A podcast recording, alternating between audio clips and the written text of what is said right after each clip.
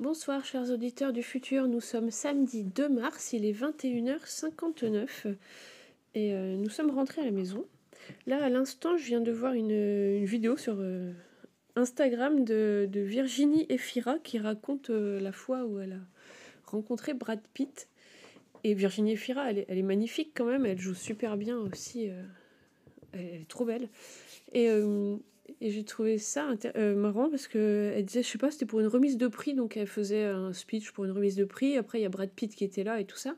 Et donc elle disait, oh là là, super, euh, bon, j'ai donné une bonne image. Et après, en fait, ils sont allés dîner avec euh, le producteur et Brad Pitt et tout. Et là, elle a commencé à stresser de, de son accent anglais et de pas dire des choses bien et tout ça. Et d'avoir l'air bête finalement et de casser son image. Et je me suis dit, tiens, c'est étonnant quand même qu'une femme aussi belle et talentueuse se pose ce genre de questions. Voilà. Je voulais dire ça. Et là, donc, on était euh, à Paris pour jouer. Euh, donc, je, l'instant météo, sachez qu'à Paris, il pleut hein, en continu, quasiment. On était logé à. Je vais vous faire un récit de touriste. Dans un petit appart, tout petit, petit, mais vachement bien foutu, à Marx d'Ormois. Donc, quartier euh, multi.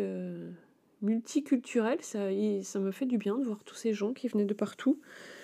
Euh, surtout d'Afrique et du Nord et d'Afrique euh, pas du Nord. C'était sympathique. Euh, le premier jour, on a mangé au Subway. Je, vous raconte ce que Subway, pourquoi pas Parce que nous, on aime bien manger vite. Voilà. Donc là, on s'est dit, tiens, Subway, il n'y en a même pas ici. Bon, c'était pas délicieux, mais le mec était sympa. C'était un, un arabe de je sais pas où. Très sympa. Et ce qui était sympa aussi, c'est qu'à un moment donné, il y a un black qui est rentré et, et, le, et le vendeur euh, l'a tout de suite reconnu, alors que l'autre dit Mais ça fait 7 ans que je suis parvenu, tu te souviens de moi et tout? Et ils se sont échangés des nouvelles de leur famille et tout. Ça fait 7 ans qu'ils se sont pas vus. Et, c'était juste un client et, et un serveur, donc c'était ça fait ambiance euh, humaine finalement, hein, parce qu'on dit que Paris c'est déshumanisé tout ça. Moi, j'ai là sur ce court séjour, j'ai constaté l'inverse. Oui, donc on est arrivé, on a fait ça. Après, qu'est-ce qu'on a fait? Je sais pas, on s'est un peu promené sous la pluie. Après, on est retourné à notre appart, c'est ça? Ah oui, après, on est allé répéter à Pantin avec notre nouveau batteur, Gilda, au studio DGD. Pour une fois, je n'ai eu ni vertige ni euh, migraine dans ce studio, parce que j'ai du mal avec les trucs sous terre, là où on est enfermé et tout. Et d'ailleurs, le métro, ça y est, j'ai plus peur non plus. Donc, parce que avant, avant, avant, quand je prenais le métro, euh, j'étais content, je, je suis à Paris, et puis enfin tout se, passait, tout paraissait tout à fait normal. Ensuite, il y a quelques années, euh, j'ai eu euh, une, espèce de ultra conscience. C'était à cause des attentats en vrai, ça a commencé un peu là. Hein. Ultra conscience de. On est enfermé quand même dans un train avec plein d'inconnus, on ne sait pas qui c'est, et en plus on est pas six pieds sous terre, mais 60 pieds sous terre, 300 pieds sous terre, je sais pas, enfin on est super euh, profond sous la terre et c'est pas naturel. Et d'un coup, tous mes sens étaient en éveil, je, sentais là, comme une espèce de, pression atmosphérique inversée d'être euh, sous terre avec plein d'inconnus. Dans un... Bon bref, et donc après je faisais plein d'anxiété et maintenant, euh, figurez-vous que je m'en fous. Voilà, donc les voyages en métro se passent bien. Donc c'est comme une nouvelle étape, c'est-à-dire que maintenant j'ai conscience de tout ça, mais ça me fait plus d'anxiété. Donc c'est une bonne chose. Donc on a répété, après on est rentré et il pleuvait. Le lendemain, on a été se promener au but de Chaumont, mais quel beau parc. Hein. j'aime bien revenir à Paris en tant que touriste en fait. On redécouvre tout, magnifique parc. Il y avait que des gens qui faisaient du sport et des gens qui promenaient leurs chiens. Vu qu'il pleuvait, c'était pas du tout le temps d'aller pique-niquer. Donc ça c'était chouette. Après on a été euh, à la Villette, partout, se promener aussi, et on est retourné à Marx d'Ormois euh, pas à pied, non, on a pris le métro. Voilà, ensuite à La Chapelle, on a mangé de afghan, c'est-à-dire qu'il y avait un espèce de petit boui-boui vraiment tout à coup, au milieu de tout, un espèce de petit boui-boui, euh, mais vraiment mini, c'est genre un petit comptoir euh, comme ça qui donne sur la rue, tu peux pas rentrer dedans, avec écrit des trucs dans une langue qu'on comprenait pas, avec plein de monsieur qui avaient un peu le même physique d'ailleurs, qui attendaient, donc c'était des afghans, maintenant je le sais. Et on s'est dit, tiens. Puis les prix nous paraissaient bizarres aussi. Il y avait genre trois choix de trucs. Et c'était 2 euros, 3 euros, 1 euro. Un truc qui s'appelle le balani. C'était du pain, il y avait du riz aussi et des espèces de gros samosas. Donc bref, on a fait la queue là et les messieurs nous regardaient un peu, genre interloqués. Et pendant que Didier commandait, euh, j'ai commencé à discuter euh, avec l'un d'eux qui m'a expliqué euh, que, c'était donc de la cuisine afghane, qu'ils étaient afghans tous et que. Alors lui, il, était, il est né en France, deux parents afghans, mais il a beaucoup de familles là-bas et tout. Et ceux qui étaient derrière nous, ils parlaient pas français du tout. Donc, bah écoutez, c'était intéressant parce qu'à 7, nous n'avons pas tout ce multi. Enfin, c'est pas pareil quoi. Donc, moi, ça m'a beaucoup plu ce petit voyage euh, culinaire. Et en plus, c'était très bon. Euh, et, pour 9 euros, on a eu plein de trucs. Pour deux quand même. Et même que j'en ai ramené là à 7 et qu'en revenant euh, ce midi, j'ai fini mon riz et, et un, un, samoussa qui. Donc voilà, ensuite on est rentré à l'appart. On s'est dit qu'on allait dormir. En fait, on a dormi vaguement, puis on est reparti se promener. Ensuite, on a fait les balances au centre Barbara, FGO Barbara, qui est à Barbès, Là, ce qui m'a plu, c'était ben, c'était le, métro aérien que je n'avais pas vu depuis longtemps. Tout à coup, ça fait, ça fait Paris, quoi, vous voyez Le Paris euh, Paris. un peu différent, parce que c'est quand même Barbès. Mais la salle est super bien, le FGO Barbara, et les techniciens son étaient excellents. Franchement, nous, on est très dur à sonoriser, parce qu'il y a beaucoup de bruit et c'est très bruyant, sauf moi. Et le, mec, il a réussi à faire quelque chose, donc euh, bravo. Euh, Tanguy, je crois qu'il s'appelle. Le mec aux lumières aussi, c'était bien. Donc on est allé là-bas. Euh, après, moi je suis rentrée. Oui, parce qu'après, alors il y a plein de. C'était une carte blanche à Didier. Euh, donc il a invité euh, les soucoupes violentes. En fait, voilà, c'était une soirée de, potes des années 80, quoi. Donc, comme Didier dit, c'est tous ceux qui sont pas morts étaient là. Il y avait énormément de monde et tout ça. Et moi, j'ai ramené le chien à l'appart et on est resté tranquille là-bas. Et je suis revenue que vers 21h, où là, il y avait aussi des gens que je connais moi, pas, pas, que, pas que des vieux de la vieille, que je connais qu'à moitié. Donc c'était super de tous vous voir là-bas. Beaucoup, euh, il y avait beaucoup d'auditeurs du futur hein, qui étaient présents. Et ça m'a fait un bien fou, en fait, ce, bain de ce bain de personnes que j'apprécie. Ou franchement, plein de bonnes ondes. Voilà, j'ai interviewé euh, Greg Martineau des Diggers. Je diffuserai l'interview mardi. Voilà. Euh, ensuite, on a joué. J'ai une, j'avais une nouvelle tenue. J'ai mis mon pantalon de pantalon jupe de sport que j'avais acheté et que je ne mets jamais, et un body rose avec des petits lapins que j'ai eu sur Shine. Oui, ce n'est pas éthique, je sais. Je n'ai pas de justification à donner, à part qu'il était trop mignon. Et finalement, voilà, ça c'est bien. Et j'étais très à l'aise euh, sur scène. Je crois que je n'ai plus peur du tout, franchement. Euh, donc tant mieux. J'étais contente là de jouer avec notre nouveau batteur aussi. Ça faisait un renouveau. Puis c'est euh, intéressant pour nous aussi de jouer. On joue les mêmes morceaux, mais avec le nouveau batteur, ils ont une nouvelle vibration, je dirais. Et à Paris, c'est toujours chouette de, jouer parce qu'il y a beaucoup de gens qui connaissent nos morceaux et tout ça, donc ça, ça on s'entraîne mutuellement tous. Voilà. Et il y avait euh, Severino dans la foule, qu'on a déjà rencontré aussi, qu'on connaît un peu, euh, et puis plein d'autres gens. Euh, je peux pas tous vous citer, hein, sinon je vais en oublier. Hein, de Violette, Alex, Violaine, Laurence, Hélène, euh, Octave, Gros Bill. Mathieu. D'ailleurs, on, parlait de ça, franchement, ça m'intéresse hein, quand, quand, vous me. Quand il y a des épisodes que je vous fais et qui vous inspirent, je, enfin, je vous ai déjà dit. J'aime beaucoup savoir vos réflexions parce que tout seul, finalement, quand je suis toute seule, la réflexion, euh, elle est limitée. Donc, euh, j'aime bien quand vous apportez votre truc. Tiens, et dans le train, il y a une dame qui avait oublié son magazine Le Point. Alors, moi, j'avais jamais lu Le Point, et ben là, j'ai lu tout de A à Z Sauf euh, les trucs trop politiques, ça m'a, j'ai parcouru. J'ai retenu, il y avait tout un dossier sur Macron, et tout ce qui m'a intéressé, c'était comment se passaient ces repas avec Gabriel Attal. Figurez-vous qu'il il mange du chevreuil. Voilà. Alors moi, je trouve ça encore moins éthique de manger du chevreuil que de commander un body sur Shine. Dans l'échelle de l'éthique. Bah oui, franchement. Et sinon, donc depuis quelques jours, j'ai un nouveau crush, hein, euh, qui est donc cette fois-ci pas pour un musicien, mais pour un acteur qui s'appelle euh, Raphaël, quel beau prénom, Kénard. On a dû l'emmerder à l'école, lui, parce que ça fait Kénard ou Quenard, donc ça fait, euh, ça fait connard ou que tard. Enfin, j'imagine les blagues d'ados. Si moi-même j'y pense, euh, j'imagine que des ados ont pu penser à ce genre de conneries.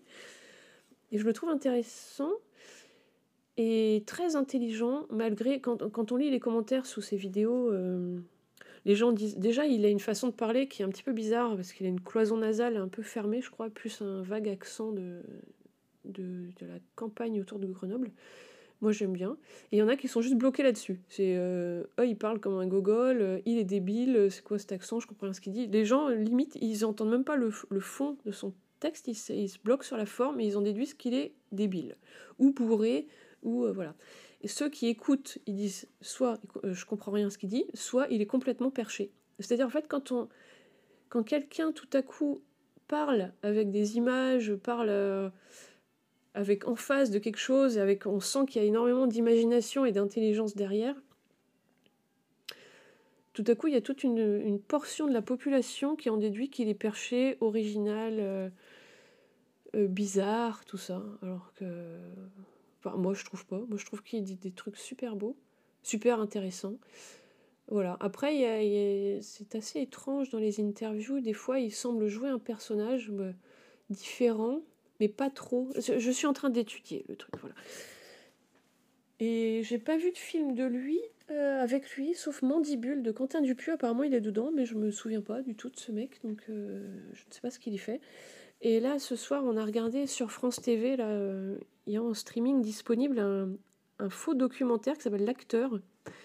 Faux documentaire qu'ils ont tourné sur un de ses derniers films, bah, pour qui il a eu le César, je crois, Chien de la casse que je regarderai donc euh, bientôt. Et dans ce faux, enfin, dans ce faux documentaire, j'ai beaucoup rigolé parce qu'ils jouent, euh, ils sont sur le tournage hein, du film, en parallèle, ils ont fait ce truc-là, faux documentaire sur cet acteur qui est un complet connard. Et c'est fou, j'aime beaucoup, euh, j'aime beaucoup ce personnage de connard. et puis en même temps, je me dis combien de gens vont prendre ce documentaire au premier degré? Il y en a forcément quelque part qui vont prendre ce commentaire au premier degré. Sinon, sujet euh, crypto-monnaie. Les crypto-monnaies s'envolent, ça y est, comme euh, Back to 2020, où j'avais pu m'acheter un pull Monoprix en 4 jours, grâce à un gilet, pardon, un gilet Monoprix rose. J'avais investi 70 euh, euros en crypto, comme ça, je venais de découvrir, et poum, en 4 jours, j'avais 210, donc je me suis acheté un, un, gilet à 50 euros. Et ensuite, tout a dégringolé, et j'avais plus que 2 ou 3 euros, et là, figurez-vous, la patience paye, parce que nous sommes en 2024, donc 4 ans plus tard. J'ai 40, 41, euh, là, c'est monté à 41 euros, donc peut-être que je vais récupérer mes sous. Espérons. Les cryptos. Non, mais c'est con, hein, mais j'y connaissais rien et j'y ai cru. Hein, 42, là, on dirait 42,44 euros. Écoutez, fabuleux, hein. Bah, si, écoutez, c'est déjà ça. Euh. Ah oui, je vous ai pas raconté, sinon euh, The Libertines. Alors attendez, je bois un petit peu ma, tisane bonne nuit. Patientez. Attendez, ah bah en plus elle est collée sur le. Ok. Je suis très contente de vous parler. Et oui, je lis aussi le, les poèmes de Richard L. J'ai lu ça dans le train et donc je, j'étais en train de réfléchir, mais comment dire? Moi j'ai toujours cru que les poètes nous, nous comme ça des, des, des, substances d'âme euh, supérieures ou plus profondes que nous, des, espèces de trucs que nous, communs des mortels, nous n'aurions pas découvert. Et là, en lisant ça, ça m'a fait le même effet. Alors, après, vous allez me dire, il y a plein de poètes, hein, que quand j'avais découvert les, les, poésies de Jim Morrison au lycée. C'est que je me dis, mais en fait, euh, je peux le faire. C'est pas si profond que ça. C'est juste, euh, en gros, tu mets n'importe quelle pensée que tu as, là, hop, tu, tu la mets en, en faisant des, courtes phrases un petit peu découpées n'importe comment. Mon Dieu, c'est pas sympa ce que je dis. Parce que là, en plus, je vois même pas les rimes ni rien, il n'y a, pas de rimes. Et, et, voilà, ça te fait un poème avec vaguement une petite phrase. Euh, à la fin, une, petite. Euh, un, un, vers, un vers un petit peu comme ça, décalé, et poum, ça te fait ta poésie. Bon. Donc du coup, j'ai presque envie hein, de m'y mettre. Hein. Alors après, les paroles de chansons, c'est un peu similaire. Ensuite, là, je vous parle de, deux euh, poètes qui étaient chanteurs, donc c'est pas pareil. Que, entre guillemets, les vrais poètes qui n'étaient pas euh, des chanteurs de rock. Où là, là, je me dis pas que j'aurais pu le faire, quand même. Vous voyez? D'ailleurs, une de mes poésies préférées, c'était dans un petit livre que, je, je sais pas, je crois que je me promenais avec Clémence et j'ai trouvé ce petit livre de Sully Prudhomme. Et j'avais ouvert une page au pif et il y avait un poème qui s'appelait Le Cygne et j'ai trouvé que c'était à la limite, c'est même pas un truc de, de, de, de profondeur intellectuelle, mais c'est une, description d'un cygne qui est en train de voguer comme ça sur euh, un étang ou un lac. Et c'est d'une beauté et d'une finesse. C'est de la, comment dire, de la dentelle de pensée. Je parle mal. Hein. Il va falloir que je me mette à la poésie pour commencer à travailler. Et ça, c'est très beau. Après, j'aimais bien John Keats, j'aimais bien euh, Dylan Thomas, j'aimais bien. Euh, oui, Rimbaud, euh, mais pas plus que ça, hein, désolé, Arthur. Baudelaire aussi, j'aurais voulu aimer, mais je crois que je comprenais rien. Enfin bon, voilà, là je, crois que j'ai envie de, d'essayer de faire de la poésie, quoi. Vas-y, sans complexe. Le nombre de gens qui sortent des recueils de poèmes. Et pourquoi pas moi? Puis en vrai, ça peut être un jeu pour l'esprit aussi, pour rester. Le... Je vais pas faire des, mots croisés comme Mémé. Il paraît que c'est ça qui, en, qui, qui... D'après ma mère, toutes les vieilles dames qu'elle a côtoyées euh, dans sa vie, ses vieilles tantes ou quoi, toutes celles qui faisaient des mots croisés ont perdu la boule. Ma grand-mère, elle, elle est morte à 97 ans, un truc comme ça, il n'y a pas longtemps. Elle a jamais fait de mots croisés, elle a jamais perdu la tête. Donc songez-y, peut-être que les mots croisés, ça fait bugger le cerveau à un moment donné, parce que pourquoi les mots sont dans tous les sens et pourquoi euh, il faut trouver une signification, tu vois, on te parle par définition. Donc ne faites pas de mots croisés par précaution, euh, parce qu'on sait jamais. On sait jamais. Par contre, écrivons des poésies peut-être. Ou alors ça rend fou aussi. Oh, j'en sais rien. Et ce soir, du coup, euh, le fait d'avoir fait un concert, ça nous a fait un déclic sur le fait de travailler pour notre prochain album avec Didier. Donc on a écouté euh, plusieurs démos comme ça qu'il fait à la maison. Parce que dès qu'il joue de la guitare à la maison, il invente des chansons en même temps, il les enregistre. Donc là, on en a écouté bien, plein. On en a sélectionné 8 qui pourraient éventuellement faire des chansons de Sugar. Donc d'ailleurs, euh, il faudrait que j'écrive des paroles. Alors, est-ce que j'écris direct des paroles ou est-ce que j'essaye de faire la poète pendant quoi? De toute façon, on sait très bien combien de temps ça va durer. Je vais faire la poète pendant une semaine. Ouais. Ah oui, donc je voulais vous raconter, mais il n'y a rien à réfléchir de ce que je dis là. C'est pas grave? Je continue. Euh, quand on est allé voir The Libertines. Mhm. Alors, par où je commence? Quand il y avait les Libertines qui ont émergé en France, disons, euh, mon ex me, enfin, m'interdisait pas d'écouter, mais euh, pour lui c'était, c'était pas de la musique d'un télo, donc j'avais pas écouté. Et bref, un jour, j'étais malade, euh, plantée au lit, et j'avais acheté le rock and folk, et il y avait le CD de rock and folk dedans, et il y avait un morceau des Libertines, et j'ai dit, mais c'est fabuleux ce truc-là, c'est fabuleux, donc euh, j'arrêtais pas d'écouter ce morceau. Et de fil en aiguille, j'ai donc écouté l'album, et quelques semaines après, ils sont passés euh, à la Cigale. Peter était plus dans le groupe à ce moment-là, il y avait une embrouille. Moi, je suis allée à la Cigale à midi, devant la Cigale, et j'ai attendu avec des gens dont j'ai sympathisé avec euh, Louise, qui, qui dans la journée, euh, grâce à moi, en fait, fait partie du coup des plasticines. Ça, c'est une autre histoire. Bref, et donc j'attendais devant la cigale, euh, et tout à coup, qui arrive? Karl Barra. Voilà, Karl Barra, et je lui parle, je lui dis que j'ai pas de place et tout, et il me signe un autographe et il note mon nom sur. J'avais un livre de Philippe Cadic, donc il m'a signé mon Philippe Cadic. J'ai toujours la page, hein, je l'ai encadré et tout. Et, et j'ai déchiré une page avec mon nom dessus et il m'a mis une invite. Franchement, trop cool. Donc le soir, j'ai vu The Libertines et là, c'était fabuleux, fabuleux. Et là, et c'était pour le Festival des Inrocks. Ensuite, je les ai revus plusieurs fois et tout ça.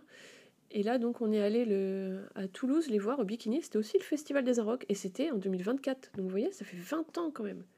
Donc depuis, au niveau musical, ils sont, vachement plus professionnels, plus carrés, plus, c'est plus lisse, mais c'est très beau. Et en fait, vu que Didier euh, joue euh, avec les passe au bikini depuis quasiment l'ouverture, il connaît très très bien le patron, donc on était invités backstage à manger et tout ça, à passer toute la soirée là-bas. Et, heureusement que j'ai passé ma, que je suis devenue mature, tout d'un coup mûre, sereine de cette fichue crise de la, quarantaine qui était très instructive, ça m'a apporté le fait que on est arrivé, il y avait euh, à table euh, des gens qui mangeaient, dont euh, John, le bassiste, Gary, le batteur, Carl Barra, magnifique, et il n'y avait pas Peter à ce moment-là. Et j'étais calme à l'intérieur, j'étais heureuse et calme. Donc déjà, ça aide à pas avoir l'air d'une cinglée. Voilà. Ensuite, il y a un chien de Peter qui est passé, euh, Gladys, et Suzy s'est bien comportée. Et ensuite, Peter est arrivé avec son Yuski. Peter, il, était, il avait un, jogging et un t-shirt. Il est arrivé et, euh, avec le Yuski et Suzy s'est mis à attaquer le Yuski. Euh, donc c'était un peu la honte, bref. Et donc Peter a dit Oh, she's a fighter. Et j'ai répondu Je sais pas quoi. Et puis, bref, il est parti. Mais j'étais contente. Et ensuite, j'avais écrit au préalable à Katia que j'avais très très très envie euh, de connaître et donc euh, du coup d'interviewer. J'ai du coup cette excuse du podcast et donc quand je suis arrivée, elle était très dispo, elle était, elle était avec euh, leur fille là, Billy May, qui est très très très mignonne, mais vraiment très très très mignonne au niveau personnalité et physique. Et donc j'ai fait cette interview avec Katia et c'était trop chouette, elle est super intéressante. Voilà. Bah, de toute façon, vous avez peut-être écouté l'interview. Après, on a mis Suzy dans la voiture. C'est la première fois qu'elle reste dans la voiture quand on va à un concert. Et ça s'est très bien passé. Et euh, on a regardé le concert et c'était trop beau. Et figurez-vous que le tourneur, c'était JB de Nelson, euh, JB de Nelson qui programmait des groupes au Bar 3 en 2004-2005. Et le Bar 3, c'était un peu notre CBGB euh, de Saint-Germain.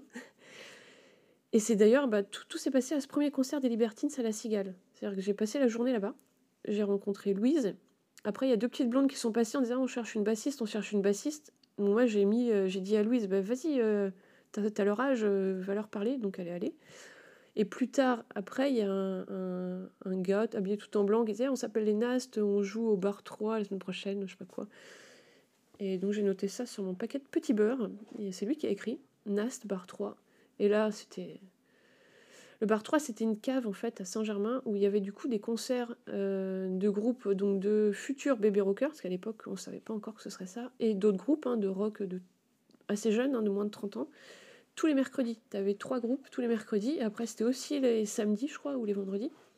Et on y allait, j'y allais tout le temps, tout le temps, et c'était la découverte d'un nouveau monde avec que des jeunes beaucoup d'énergie, euh, tout, beaucoup de discussions. Après les concerts, on restait. Il y en a qui faisaient DJ et tout ça, euh, qui passaient que du rock. J'ai découvert euh, plein de trucs que je connaissais pas, quoi, surtout la musique anglaise.